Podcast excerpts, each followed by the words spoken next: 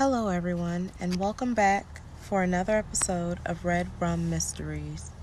If it's your first time listening, thank you, and it's a pleasure to have you. Tonight's case will be on Joanne Vanessa Mason, who's been missing since 1983.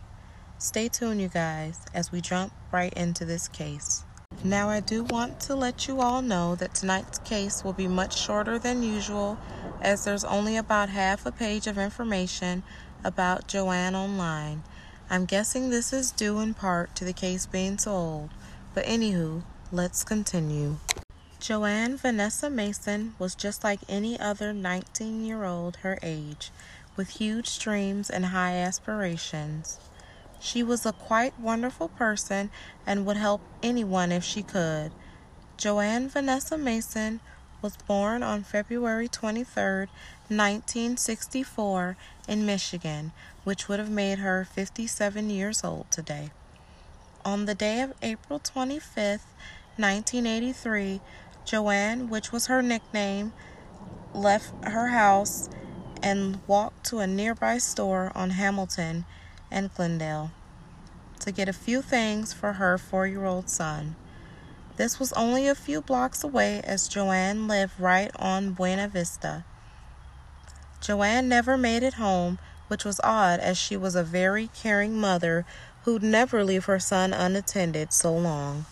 Joanne's mother, Charlie Mae Mason, started to become very worried, and the authorities were soon contacted.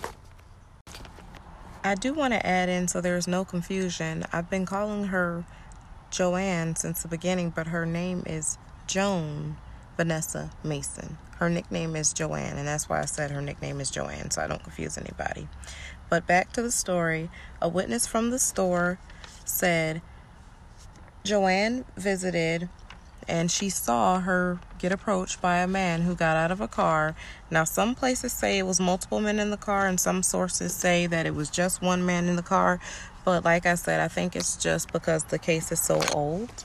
But they say a man um, got out of the car and he approached Joanne, and they left the store on foot.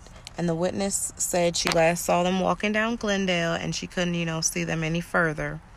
The man the witness claimed to have saw has also never been identified, but some online sources do say that the man she was last seen with was her ex-boyfriend, which can't be confirmed.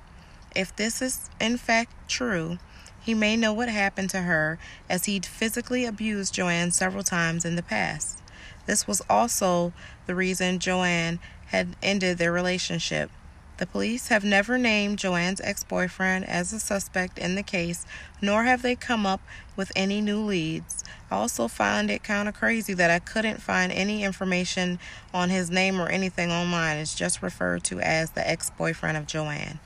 But Joanne's family um, said that they also did their own detective work in relation to the case and in doing so the family says they've went as far as to speaking with joanne's ex-boyfriend's kids.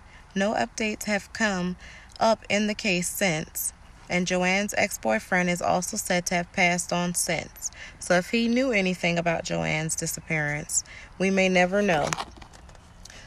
I also stated earlier that this case would be quite short. That is it for this episode, but be sure to tune in as this episode next week I'll be putting out will be based on the tragic death of a close friend's a close friend of mine's daughter. The person who caused her death is also a confirmed serial killer, and I'll give you a hint, he's a doctor. Well, at least he was before. So if you can find out who I'm talking about before, let me know. You know, leave me a voice note. See you next Tuesday, and always remember to stay safe and stay vigilant, my friends.